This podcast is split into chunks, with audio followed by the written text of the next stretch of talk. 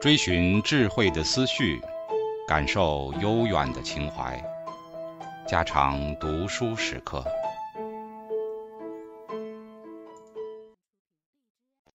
警告：慎入，非专业朗读，听后可能出现且不仅限于挺尸等严重不适，另切勿洗耳，以免污染水源。引发小猫、小狗中毒等严重生化事件。三、上官仪与四杰，王继、王凡之们的作品，在初唐时期毫无伤损或是阻碍正统诗风的发展与进行。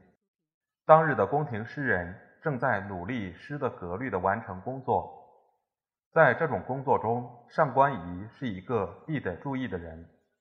上官仪是陕州陕人，贞观初进士，太宗每属文，遣仪试稿，思燕未尝不遇。所为诗奇错婉媚，人多笑之，谓为上官体。他的地位以及他的作风，正是宫廷诗人的典型。在他这种环境下，所谓奇错婉媚，便是他的诗最高成就。在他现存的诗中，十之八九是应制之作，这种诗的价值自然是很低的。然而，它却在律体的构成上留下着一点工作，这便是六对八对的当对律的创立。什么是六对？一、正名对，天对地，日对月；二、同类对，花叶对草芽；三、连珠对，赫赫对萧萧。四双生对，绿柳对黄槐；五叠韵对，放旷对彷徨；六双拟对，春树春花对秋池秋月。什么是八对？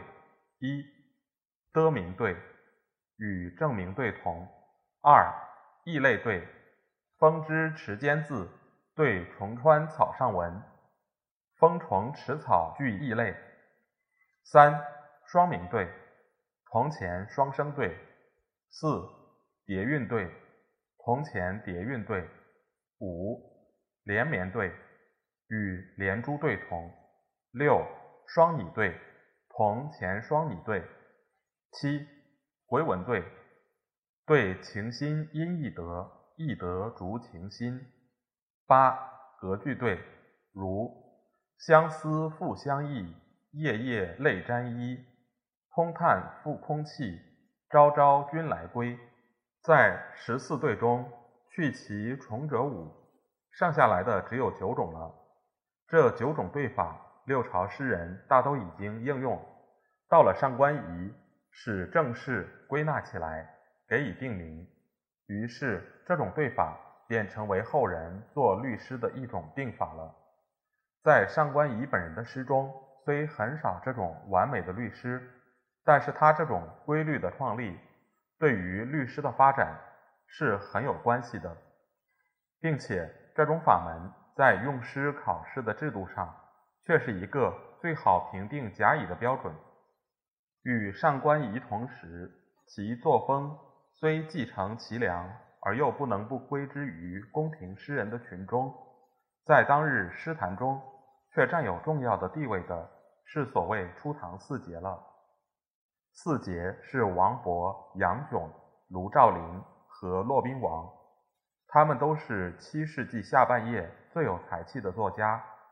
王勃因溺水经济而死，年不满三十；卢照邻因苦于病口水而死，年方四十；骆宾王因政治运动失败而逃亡，也只有三十多岁；杨炯境遇较好。得以善终，亦不过五十多岁，可知四杰诸人都为生活环境所困，在少壮时期就丢弃了人生，不容许他们在文字上有更高的造就，这是非常可惜的。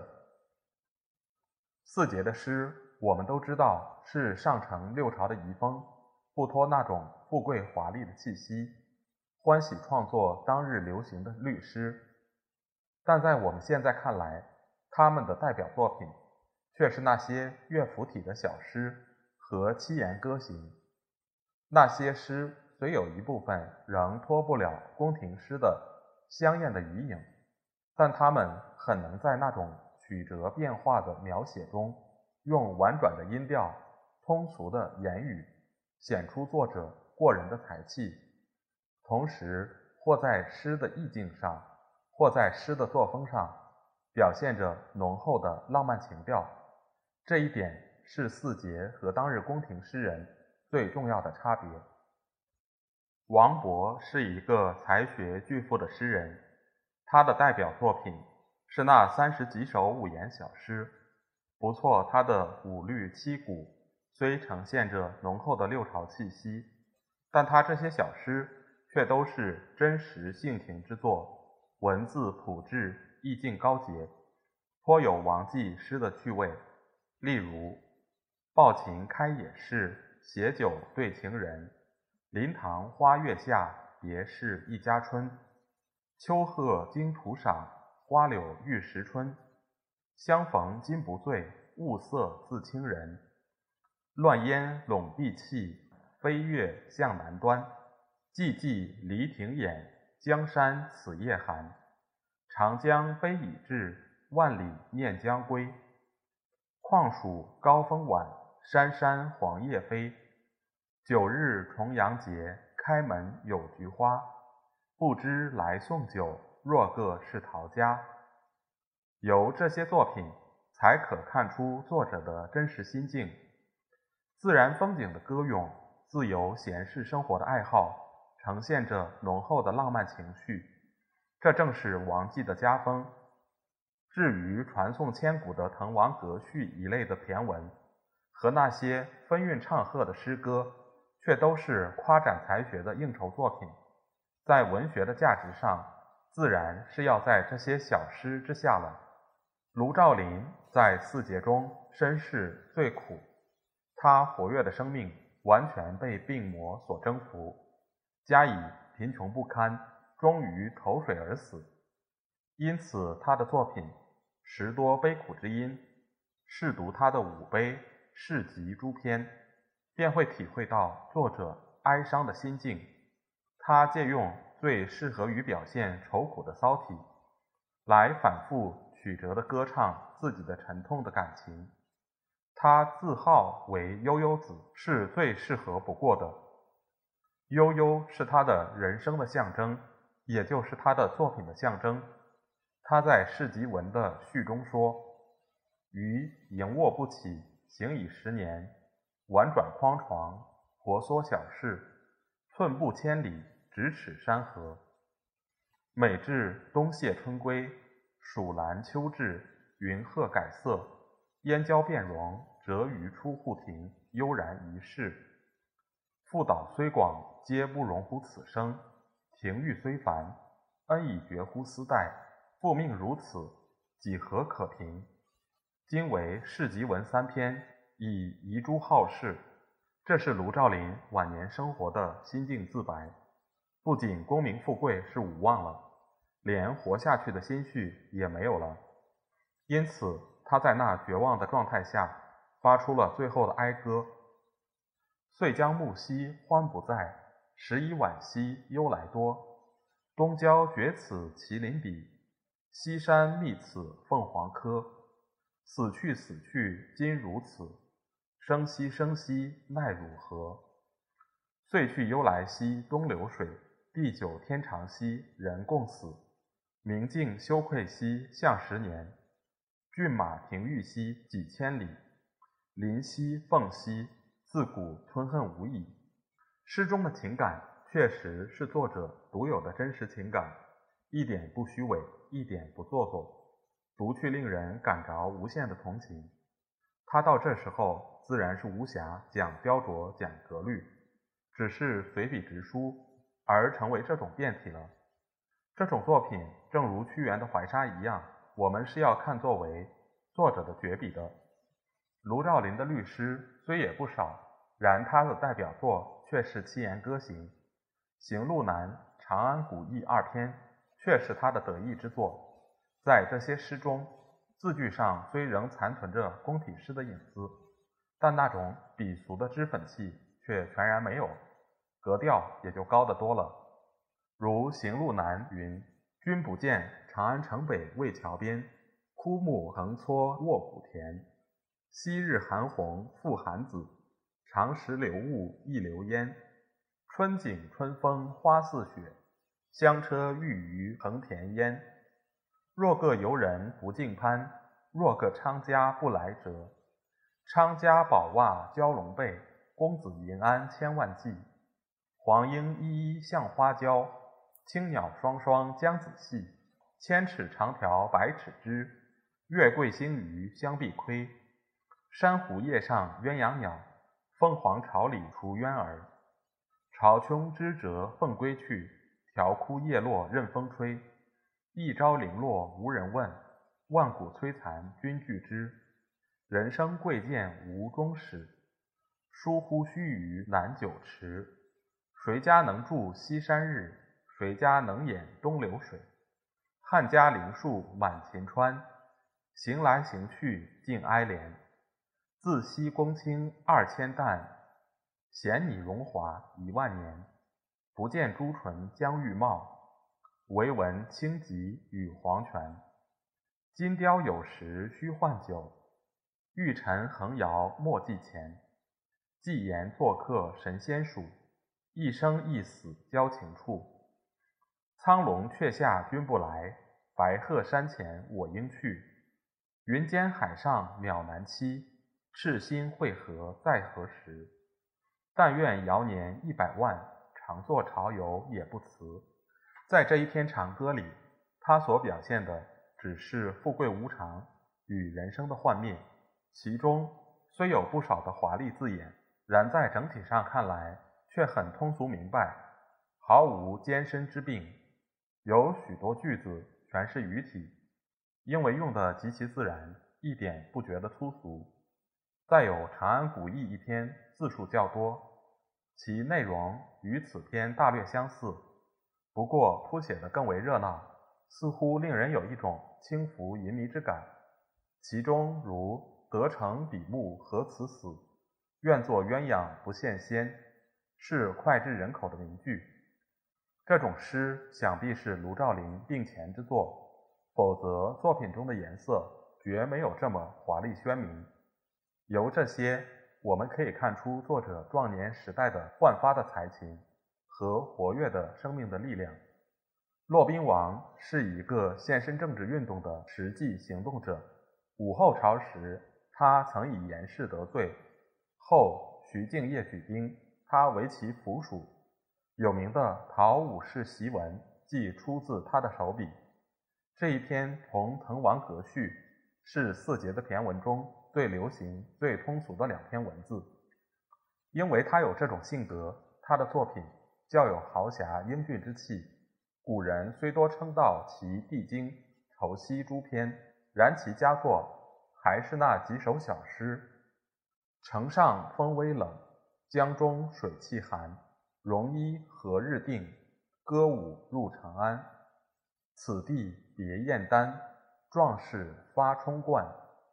昔日人已没，今日水犹寒。”寥寥二十个字。表现胸中许多怀古伤时的感慨，音律的雄浑，气魄的悲壮，同王勃那种描写自然的景色和悠闲的心情的作品比起来，是全异其趣了。这种格调，同那献身革命的作者的身份是极其适合的。其外，如《代郭氏答卢照邻》《代赠道士李荣》诸篇。是长篇的七言歌行，同卢照邻的《行路难》《长安古意》有相似的风格，并且在那诗里也一样运用通俗的语体，带着浓厚的民歌色彩。可知这一点是他们共有的一种特征。杨炯富才自傲，自谓过于王勃，现集中文多诗少。其诗大半为律体，七言没有，五绝仅一首，可知他在诗的创作上既没有前三人范围的广泛，也没有他们那种解放的精神。既就诗才而论，亦较王卢为弱。至于当日张悦所说“迎川文如悬河，着之不竭，优于卢而不减于王，耻居王后信然，愧在卢前谦也”，这明明是指他的文章而言。若只论诗，他在四杰中的地位，是不得不屈居于末座了。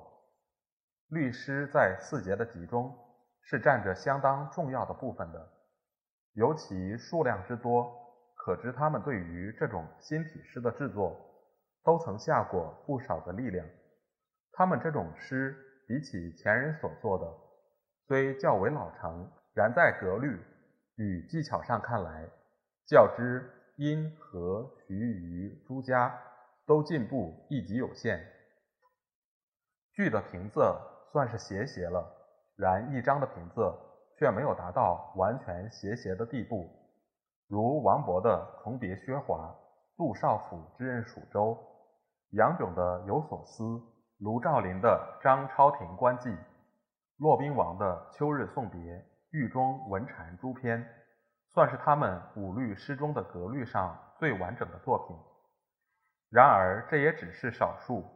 就是在王继的集子里，这种作品也是有的，如《野望》赠程处士两首，便是最好的例子。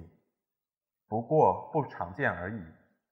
可知，由王继的四杰，律诗在格律上还在进展的阶段。然而，我们并不能因此。就埋没四杰对于律师的努力的成绩，由他们大量的制作促成律师的发育成长的事是显然的。如王勃的《杜少府之任蜀州》，骆宾王的《狱中闻蝉》，便是最成功的作品。诗云：“城阙辅三秦，风烟望五津。与君离别意，同是宦游人。海内存知己。”天涯若比邻，无为在歧路，儿女共沾巾。西路蝉声唱，南冠客思亲。哪堪悬鬓影，来对白头吟。露重飞难进，风多响易沉。无人信高洁，谁为表与心？这些诗同王继的《野望》，可算是初唐律诗中的代表作。无论从哪一点讲，都说尽了六朝的风味，而完全是正格的唐音了。杜甫诗云：“王杨鲁洛当时体，轻薄为文昔未休。尔曹身与名俱灭，不废江河万古流。”可知在杜甫时代，四杰的作品已不为时人所满。本来像他们那些华丽雕琢的骈体排律。实在没有什么价值。不过，在初唐到开元天宝的过渡时代，四杰的作品还是有其存在的地位与意义。杜甫所说的“不废江河万古流”的评语，是应该从这一点来解释的。陆时雍说：“王勃高华，杨炯雄厚，赵林清藻，宾王坦逸，子安其最杰乎？”调入初唐时代六朝景色，评四杰者甚多，此术语较为公允。